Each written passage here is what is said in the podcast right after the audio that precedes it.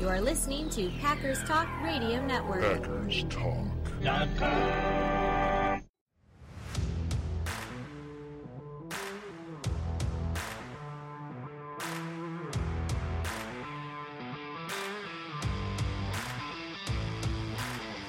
You're listening to No Huddle Radio on the Packers Talk Radio Network, your home for in depth and thoughtful Packers analysis. I'm joined by my good friend Gil Martin, and my name is JJ Leahy. Gil's a writer for thesportsdaily.com and Cheesehead TV, and in addition to this podcast, I host the Daily Cheese Green Bay Packers News Update. We're here to talk Packers because we're all here for one thing, and that's a love for Green Bay football guiding you through the offseason from free agency to the draft and all the way to OTAs. We've got you covered. If you have a question you'd like answered on the show, hit us up on Twitter at JJ Leahy or at Gil Packers, or you can email us at asknohuddle at gmail.com. Gil, we're going to kick this off with a question that I had on my mind. I was trying to figure out in my head around the league which teams do I hate the most? so I actually threw a poll up on Twitter and I asked hmm. people to go through the NFL division by division and tell me of the four teams in each division who do they really hate the most. And I got to tell you, the more I thought about it, the more I realized I kind of hate almost every team. You know, there's well, at least you're equal opportunity. there's like 29 teams in the league that I just oh, you know, just really don't like and um okay. The Packers obviously are the best team not just in the NFL today, but in NFL history. This is just, you know, this is a special a pure team can do no wrong. Everybody loves them.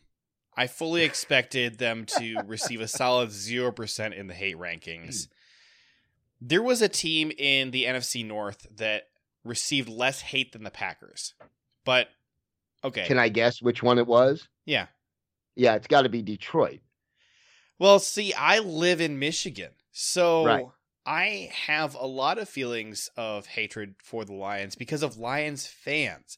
Lions fans, listen, uh, just today I was getting harassed by a Lions fan on Twitter who was just following me around and just tweeting obscene things in reply to everything I said just because I have the word Packers um, right there in my name. It says JJ Leahy Packers News and uh, got the Packers logo in there and and just because of that, you know, and I, I gotta say I respect his hate game.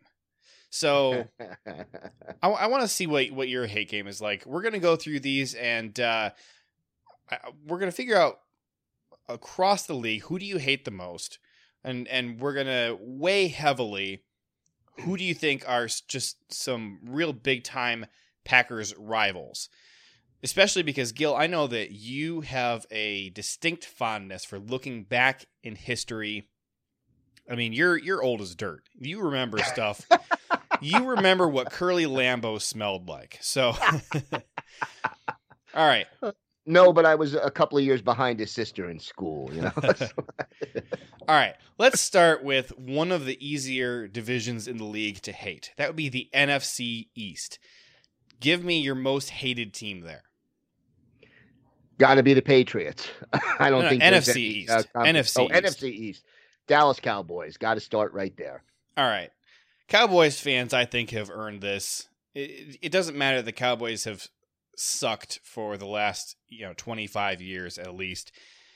The Cowboy fans have earned this reputation for just, I mean, if you had given any other answer besides the Cowboys, I might have hung up our Skype call. I, I I'm going to give uh going to give some honorary mention to the Eagles and the Giants because Philadelphia booed Santa Claus. yes, they did. I don't think that anybody who lives in Philadelphia Philadelphia is going to defend that town. uh, and I, I'm also going to say, uh, New York Giants fans. I guess it's all all New York sports fans in general, but New York Giants fans they have a weird chip on their shoulder that always surprises me. Every time I talk to a Giants fan online, I'm surprised how chippy they are. They come at anybody who mentions their team in either a positive or negative light, kind of like, well, how dare you mention them? Or if you're talking about other teams and not the Giants, well, I guess the Giants don't matter to you, do they? so, I mean, man, th- this whole division, it, they suck, and it was hard, or it was um hard to feel sorry for them last year when all four teams were basically trying to see how hard they could all suck together. and none of them finished above 500. So yeah. All right, this this is going to be a really interesting division to look at here because of all the recency bias. The NFC South. Who's your most hated team? The NFC South. Right now, got to go with the Bucks. If I pay attention to the recent pain of the 2020 season, the Buccaneers are right there. You know, and they got a bunch of players that I really can't stand. But expanding out over, you know, my entire football viewing career. I gotta say, there's another team that just drives me batty, and it's the Falcons. Actually, interesting. I think I think I'm still stinging from the 2016 NFC Championship game.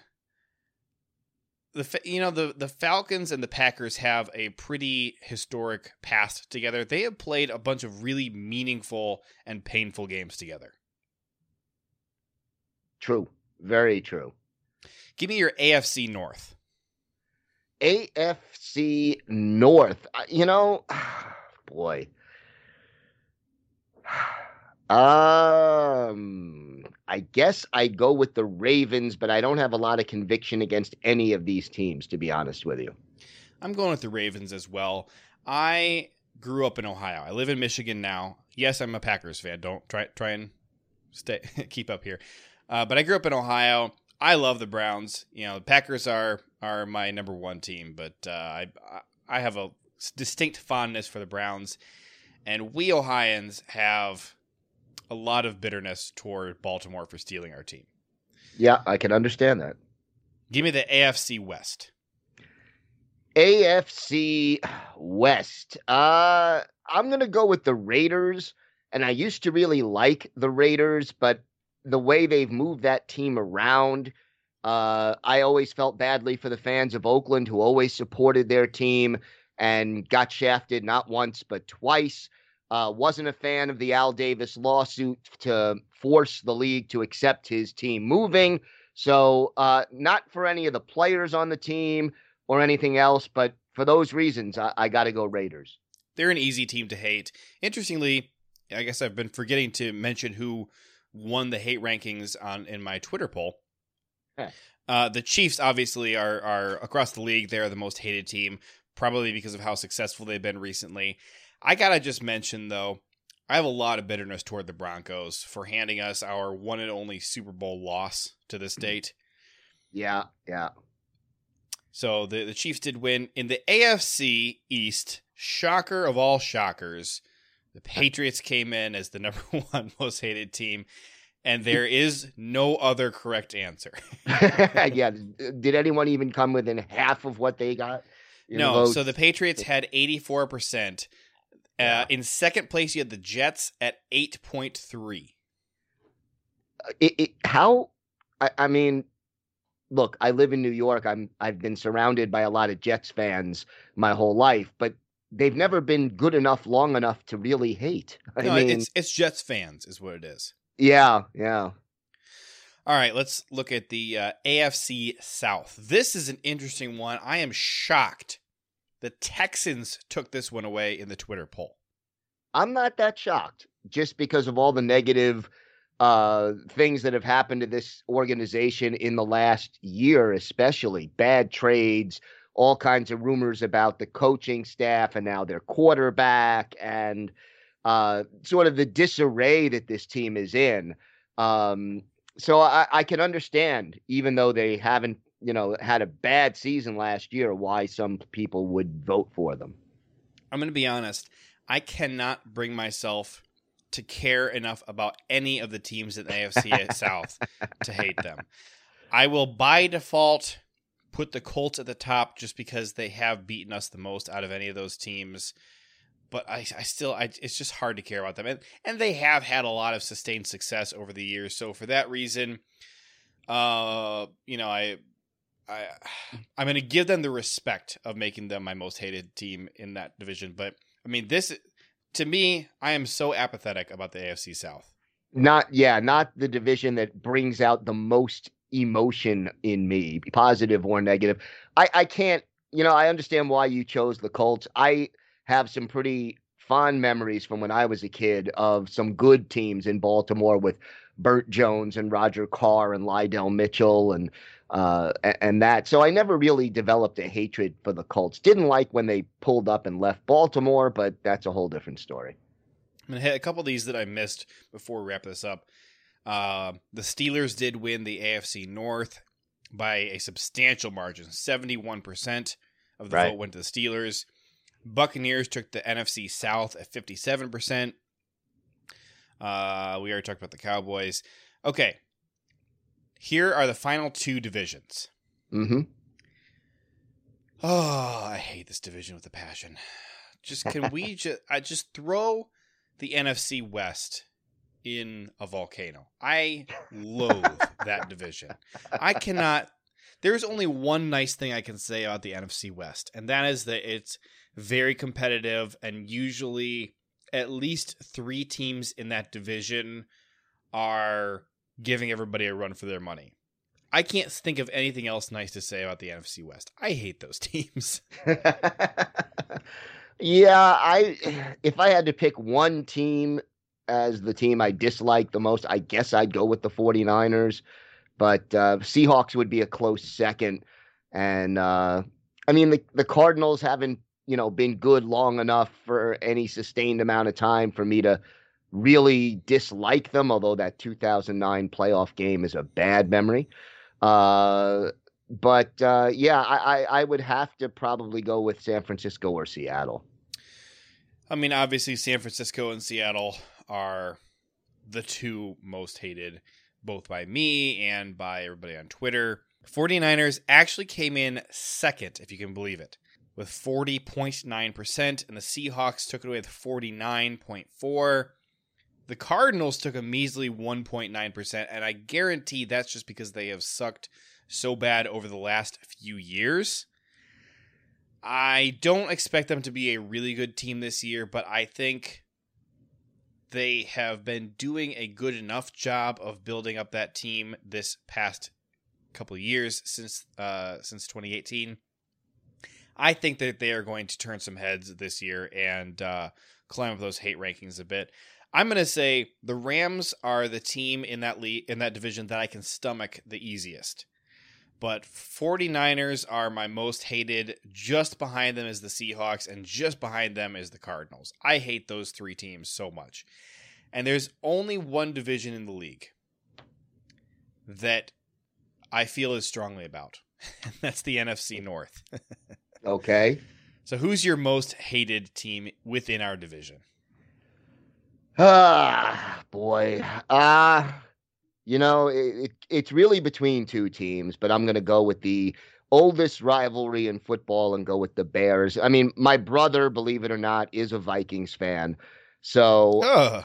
Yeah, I, I I know, but my my brother is a Vikings fan, so for me, growing up, that was a bigger rivalry but the tradition of Packers Bears, the biggest city in the north uh, in the Midwest against the smallest city in in professional sports, uh, you know, going all the way back to 1921. To me, Packers Bears is probably the biggest rivalry, and I'd put them at the top of my list. And and I go back even to the 80s with uh, the Ditka versus Forrest Gregg years when that rivalry was just white hot. I'm going to give the Bears the honor and the respect of insisting that they are my most hated team. I would be pretty ticked off if a Bears fan said that he hated the, that he hated the Vikings more than he hated the Packers. I respect our rivalry too much. Even though the Bears have been so toothless these last honestly a couple of decades. I mean they okay, they they did go to the Super Bowl uh within the last 15 years, but I mean, come on. It, it wasn't good. the Vikings clearly are the better team between the Bears and the Packers, especially. I'm sorry, the Bears and um, Vikings. Yeah, watch watch that. I'm gonna get booted off of uh, Packers talk. but I, I'm I'm gonna give the Bears the honor and the respect and say the Vikings aren't worth it. They're just uh they're just a team of imposters. And the Bears genuinely do suck. All right. Well, we're gonna move on. Ah, uh, what in the world are the Packers doing? I'm I'm asking that sincerely, and uh, you and I have talked about this a good bit, and we've given a lot of analysis and thought to what in the world is the Packers' strategy right now? Because uh, I, they're not they're not going after the big name free agents, which we didn't think they were going to do anyway. No, but a lot of other people did. They're also not really saving money. They're pushing a lot of dead cap into next year when just FYI, salary cap is not projected to be going up a lot next year. Right. They're also not, as far as we can tell, working on an extension with Aaron Rodgers. There are rumors that they are working on some sort of a weird contract restructure with him that might involve adding void years, which as of like two weeks ago, Packers never touched those. In the last two weeks, void years appear to be Russ Ball's favorite new toy. Yeah. He's adding, I mean, come on. He added void years to Mason Crosby's contract for crying out loud. So to kick this conversation off, I'm going to read something that Andy Herman wrote on Twitter. Mm-hmm. He said, The more I think about the offseason, the more I think Green Bay got caught in no man's land. They can't blow up the team because they're coming off back to back NFC championship games and have a ton of talent. But they can't go all in and add talent because of cap constraints. Run it back was the middle ground. Now, like every truly good tweet out there, I don't fully just accept it at face value, but it gets me thinking a lot. Right. This is a good tweet. This is a, this is a a good idea, and I want to I want us today to take a look at the Packers off season, and rather than say, here's how you fix it, here's what they should do, here's what they should have done, forget all that. What are they trying to do? Let's let's put together these clues and figure out what the Packers are going to look like this year, and what do we think their plan is for the future. Take it away, Gil. Well, I, I kind of wrote something similar to this for Cheesehead TV that was published uh, Thursday today while we're recording, and you know, to me, the way I'm looking at it is the strategy is this. Uh, the Packers were 13 and 3 this past year, were the number one seed in the NFC, and knew they were coming up against a very difficult cap crunch coming into this offseason. And essentially, to me, the philosophy is this this team in 2020 was good enough to win a Super Bowl. They didn't do it, but they made the NFC Championship game. They were the number one seed, got the bye. They were the best team in the league.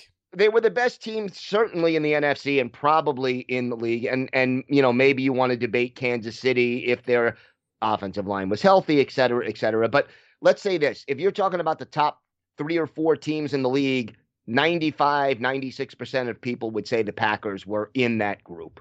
Let me ask you a and, quick question here. Hang on. Yeah, go ahead. If the Packers had played the Chiefs in 2020 and Patrick Mahomes was healthy and he actually played this time, who mm-hmm. wins that game? The last team that has the ball. okay, so maybe we don't have a, a, a, firm answer on who was better. All right, go ahead, continue but but to me the the goal has been and i think this has been something that brian gutekunst has been thinking about since last year keep as many of your own guys as you can keep this team together to make another run with this team that was good enough to win the super bowl uh, one more year and you saw that with the re-signing of clark and bakhtiari last year Yep. And then Aaron Jones and Kevin King. and Marcedes Lewis. And really, you're trying to keep your core together and make one more run. And you hope that the team gets better with the addition of an uh, a, a, bigger role for AJ Dillon, more maturity for MVS, uh, a couple of draft picks, and maybe a couple of role playing free agents who are not big names but secondary signings who can, you know, whether it you, you take over the Tyler Ervin uh, Tavon Austin kind of a role, or you get a you know a run stopping defensive lineman to replace Snacks Harrison or Tyler Lancaster. Plug in a couple of low priced free agents, add some talent in the draft, get more from a Kamal Martin or a Krys Barnes. Uh, as these guys mature, uh, a Josiah DeGuara, a uh, Jace Sternberger, and basically make another run with the very talented team you have. If you really believe that the 2020 Packers were good enough to win a Super Bowl, and I think 95% or more of Packer fans would agree with that. You're, you're returning 21 out of 22 starters realistically yeah. from last year. Christian mm-hmm. Kirksey pretty much lost his starting job by the end of the season and he's not back. And the only guy you lost that was a major starter is Corey Linsley. And they really couldn't keep him under the salary cap. So you're returning 21 out of 22 starters from the number one seed in the NFC. And you're trying to make another run by a good draft, a couple of moderately priced free agents, and bringing back the core of that team for one more run before you know that this team can't be kept together any longer. To me, that's the philosophy. And given the cap constraints that they have and the age of Aaron Rodgers and the situation that he's in right now, I, I think that is as close to going all in as this team can get right now. Oh, no question they went all in.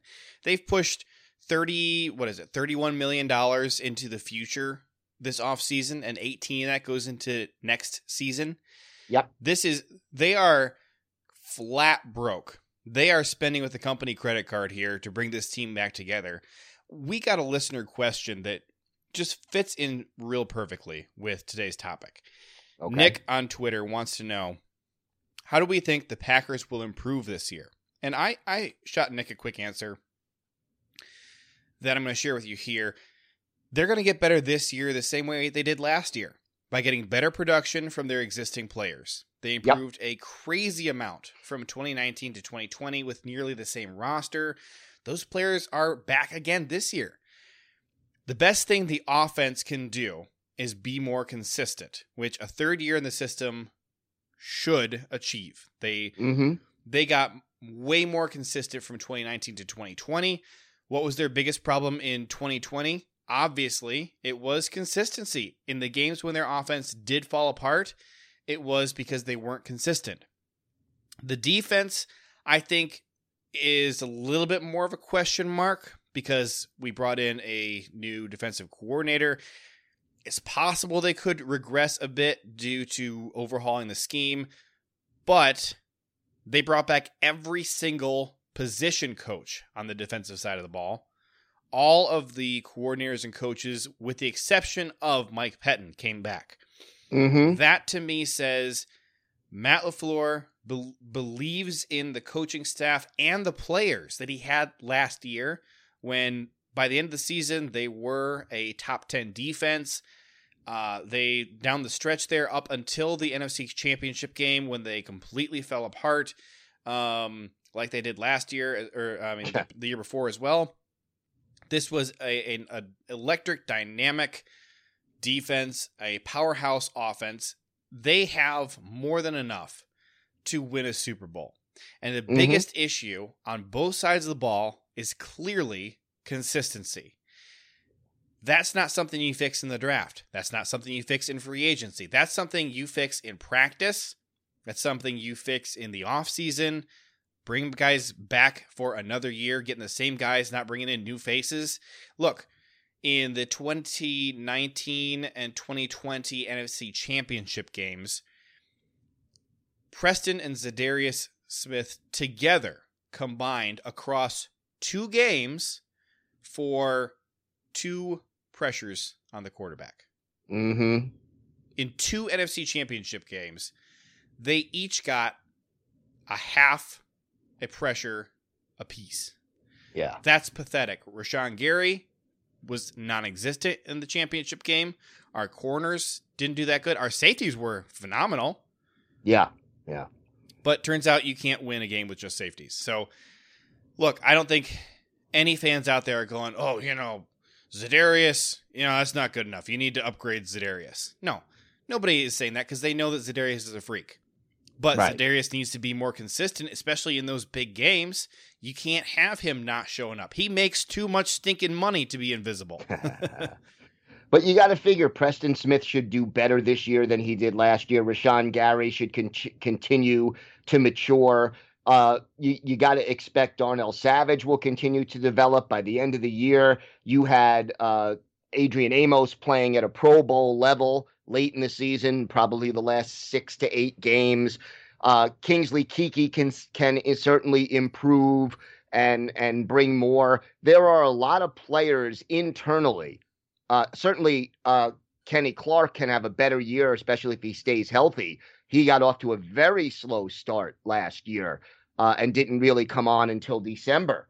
So, I mean, there are just with the guys you have, there's plenty of room for internal improvement on this defense.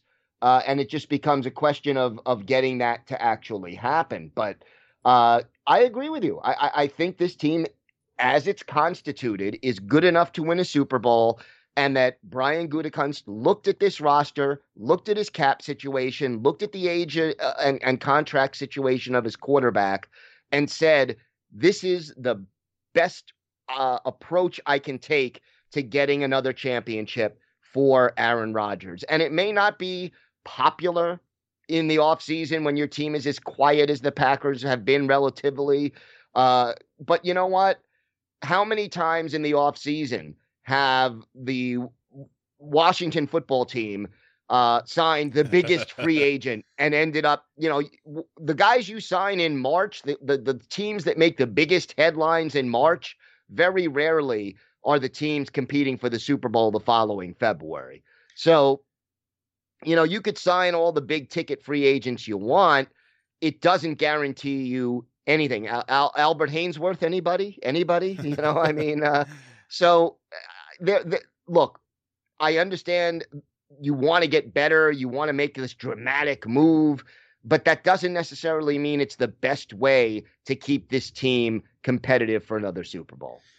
There is one position on the entire roster that I would say is outside of this run it back philosophy that they seem to be implementing.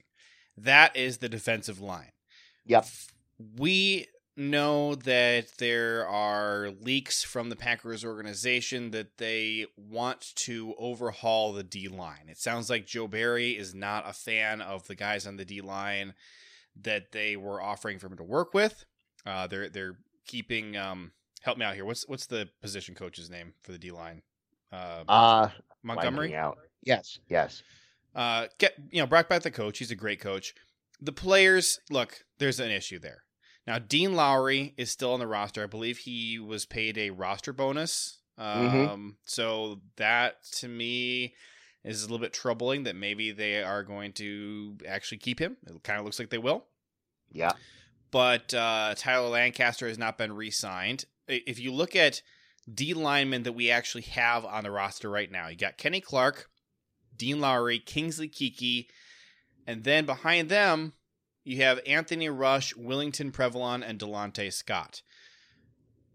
Uh, clearly, there's going to be some additions at D line because that's just not enough to put a team on the field. Uh, they, but the, the good thing about D line is unless you are bringing in someone who is a very, very good pass rusher, you can get some run stopping defensive linemen without breaking the bank. You can. And the Packers, I think, need to.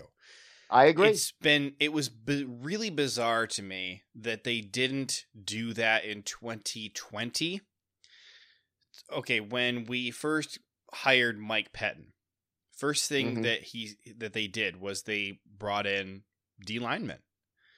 Look, we need uh, Muhammad Wilkerson. We need these big old boys to set up a nice stout D line. The D line has eroded over the last few years, and all last offseason, I kept expecting them to make an addition at D line, and they didn't. And they went into the regular season with the bare minimum number of D linemen on the 53 man roster that you can have and still put a defense out in the field. And then it seemed like they were paying for it throughout the season. You know, they were Mhm. not getting they, they were getting the results from their D line that I think we all expected from that group of guys. And you saw Kenny Clark regress significantly, probably because he had not really any help around him. Makes a ton of sense. Um, and then Gutey kept bringing in different guys like Anthony Rush throughout the off or throughout the the regular season. Uh, Billy Winn was a major get. He he played great snaps for us until uh, I remember what his injury was, ACL maybe, but he's not on the team anymore. This Right. is the position on the team where I don't think it's realistic to expect that they're not going to make additions. The two other positions that we talk about all the time, cornerback and offensive line, it's possible they're done making moves there. I hope Mhm. they're not, but it's possible. And I would put defensive line in a different category. I don't think that Kenny Clark and Dean Lowry or Kenny Clark and Kingsley Keke is the plan. I think I think they are planning on still bringing somebody in and that probably is going to come in the draft.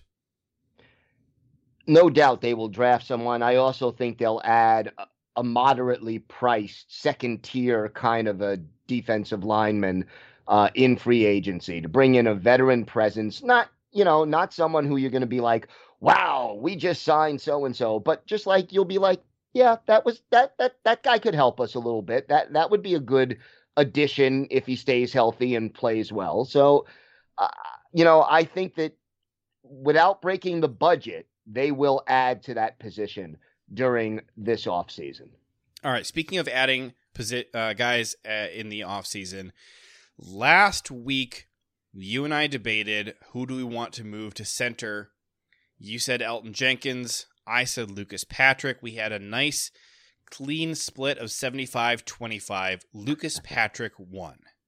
Okay, congratulations. You get to pick first this week. We're Okay. debating cornerbacks in the draft. Okay. Who do you want the Packers to draft at cornerback? And for the purposes of this conversation, since all of the really elite guys are all going in the first round, we're assuming that they'll draft a cornerback in the first round, even though, as you and I both know, and as all of our listeners know, there is no guarantee the Packers are, tar- are targeting cornerback in the first round because they never do what you expect in the first round. so go ahead, give me your dream cornerback in the first round. You know, uh, keeping it semi-realistic, uh, I'm going to go with Jaycee Horn of South Carolina. I Mm. think he's got a good combination of size and speed.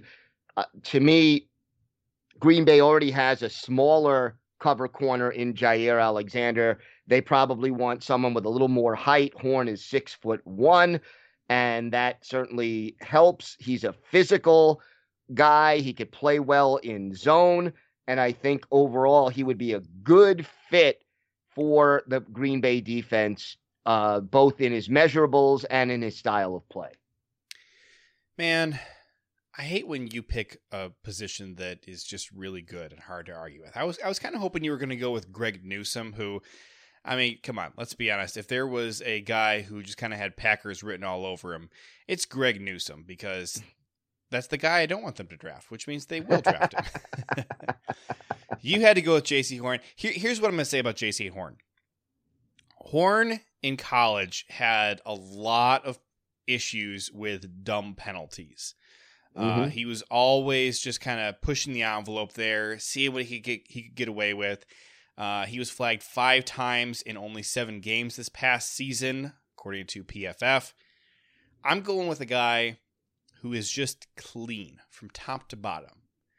He's smaller, but he is clean and athletic, and he just floats across the field. I'm talking about Asante Samuel Jr. Asante Samuel, he, when you look at his speed, his agility, his ability to change direction on a dime, his explosive playmaking ability, and how high he can jump, this guy, to me, is an 11 out of 10 in every athletic contest you could put him in. He also is a big admirer of Jaire Alexander. He likes to talk about how size does not hold back Jaire at all. I will give you this. It is nice in the Jaire and Kevin King combo that you have that bigger body corner so that when you're playing against the Falcons, you can put Kevin King on Julio Jones and you're not as scared about uh, Jones going way up high and snagging a ball out of the air that that uh, Jaire just can't reach. It is nice to be able to put a big corner against a big receiver, but look at the way Asante Samuel can just fly through the air and just levitate vertically. I'm saying you don't need to be that tall. Just jump up and get it. Oh well, we we shall see. It, would be an interesting fit. Um, I just think he's a little too similar to Jaire Alexander, and you don't want two of the same kind of guys on either side. Although obviously a clone of Jaire would be outstanding, but uh, you know I want to diversify the skill set a little bit, and that's why I would go with Horn. But you know All what? Right. To be honest with you, they're both darn good football players. They are both good, but look, we're just not seeing eye to eye on this. So we need the fans to weigh in and settle this for us. Otherwise, I'm going to have to drive over to your house. Going to have to pull my dukes out. We're going to have to settle this mono and mono. so, fans, head on over to Twitter. We're going to post this poll at the top of our Twitter profiles. That would be at JJ Leahy and at Gil Packers. You can find the poll at either one of those. Make sure you follow us both while we're over there. And uh, feel free to shoot us questions keep up to date on all the breaking news that we love to cover. And uh, we just love talking to football fans in general, and especially Packers fans. That's it for today. We'll be right back here next week. Again, keep up with everything uh, Packers related on Twitter at GilPackers, at JJ Leahy, and you can ask us questions, of course. You can also email us questions at asknohuddle at gmail.com. Make sure you're subscribed to Packers Talk on iTunes, Google Play, Spotify, or wherever you get podcast. Big thanks to PackersTalk.com for powering our show, and thank you for listening. Until next time, go Pack Go. Go Pack Go. Vote for me. Huh? Vote for me. you are listening to Packers Talk Radio Network. Packers Talk.